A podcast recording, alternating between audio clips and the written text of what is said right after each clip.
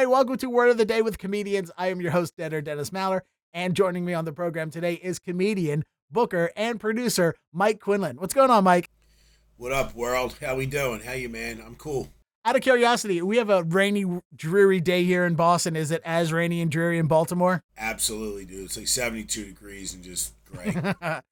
is the is the city crying oh, away its tears to how sad it is about the true real life of We Own This City is? oh God, is that not awful? Have you been watching that, dude? I saw the first episode and I was going to watch. I was going to watch yesterday's episode before this, but I didn't. Oh, dude, it's so terrible. No, no, that's a lie. You shouldn't say that about somebody's art. It's just, it's, it's. I don't know. I'm not sure if it's this residual that's that's hung over the city because of the wire or whatnot. But this just seems. It almost seems campy. In all honesty, it seems campy the way that they're portraying the city. The first one with the guy with the blast T-shirt. Nobody has a blast T-shirt, man. Nobody has a blast T-shirt. Ed Hale cannot pay enough people enough money to wear a blast t-shirt. And that was a dude, here's the deal. Dennis, that was a brand new blast t-shirt too. Dude, nobody's got a brand new blast t-shirt, dude. That's just, It was a crisp looking shirt. Yeah. I was going to say it it is a blast t-shirt with like it looked like the old logo, but it was a crisp new fancy looking uh t-shirt. So yeah, you maybe you're right there. Dude, but it was like, yo, let's get the chips in. And and the second one, there's the bad crab references. And the one guy, what's he from The Walking Dead? His his accent's garbage, dude. I don't know who. I mean, I'm sorry. I don't mean to pick on it. It's just that somebody in town, some local actor, could have done that role. They could have been more authentic, being more local than going and getting some of the heavy hitter names that I guess that they tried to pull in for this. Yeah, Jon Bernthal's accent is terrible. It is like it's like he watched that what's that uh Philadelphia show, Mare of Easttown. It's like he watched Mare of Easttown. and was like, oh, it's the same accent, right? It's terrible. Yeah, it's quite bad. But Josh Charles is I will I will give credit to Josh Charles. His Baltimore accent, which very overdone, is spot on if you listen to the guy that his character is uh portraying. Like And who's that? It's all real that? people. Well, Who's Josh Charles' guy? Josh Charles is the one that was uh, that in the first episode.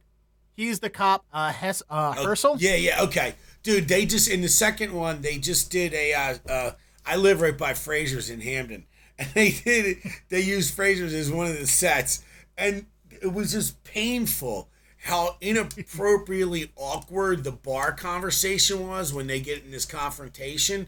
It's not really a confrontation, but it's just like nobody speaks like that, man. It's just like there's nobody in Baltimore ever speaks the way these that it, yeah it's just it, it's there was a lack of authenticity of it for me there.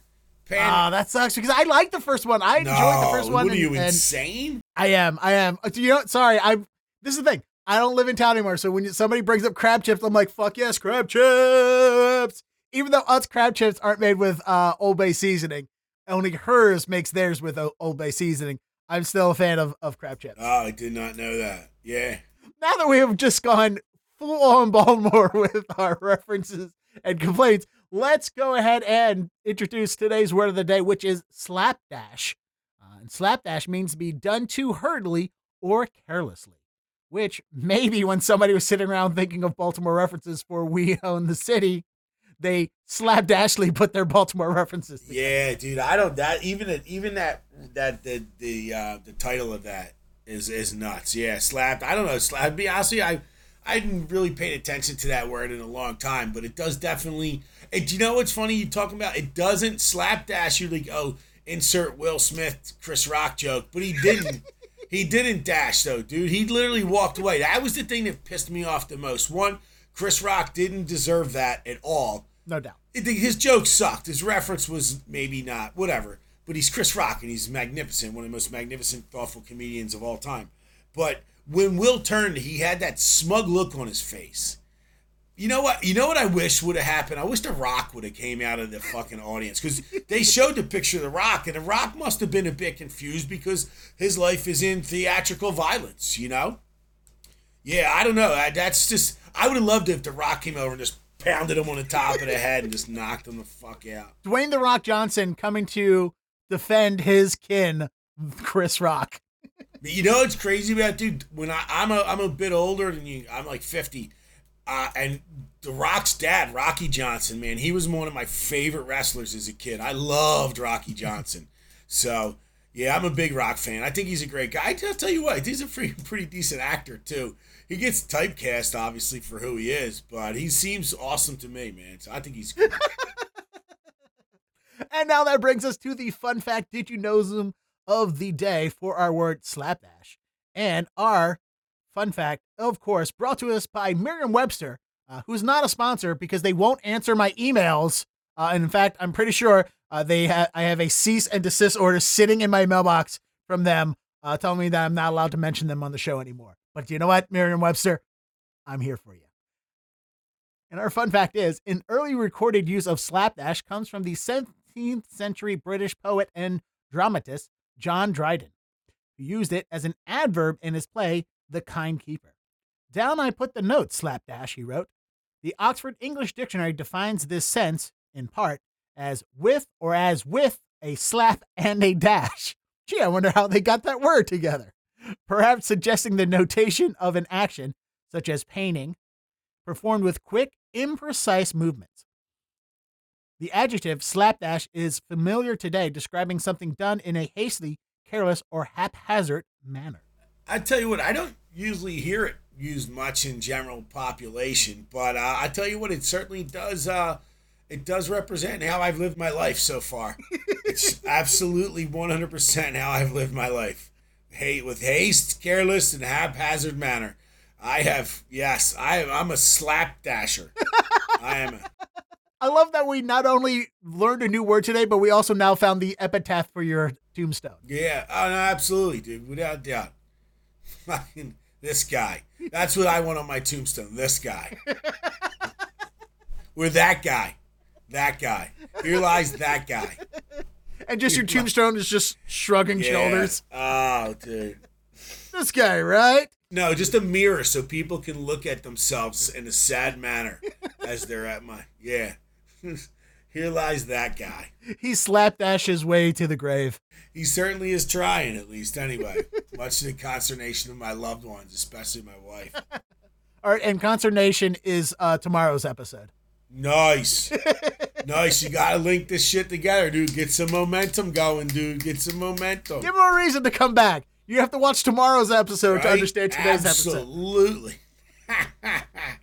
All right, and that brings us to the point where we should start constructing our sentence of the day using slapdash in context. And of course, every good sentence has to have a subject, it has to be about somebody. So let's try and think of the name, not a proper noun, not an actual person, not someone that we know or a fictional character or a real life person. Let's see if we can, uh, Mike, you and me, come up with a name that would represent somebody who is careless. So as if, um, as a reference, you know, a woman who asks for managers is a Karen. What is a name of somebody who would be careless? Um, Flo. Let's go with Flo. Okay. All right. I like it. Uh, Flo. Flo. 'Cause I was also thinking, is like, I very rarely write these sentences uh, about women.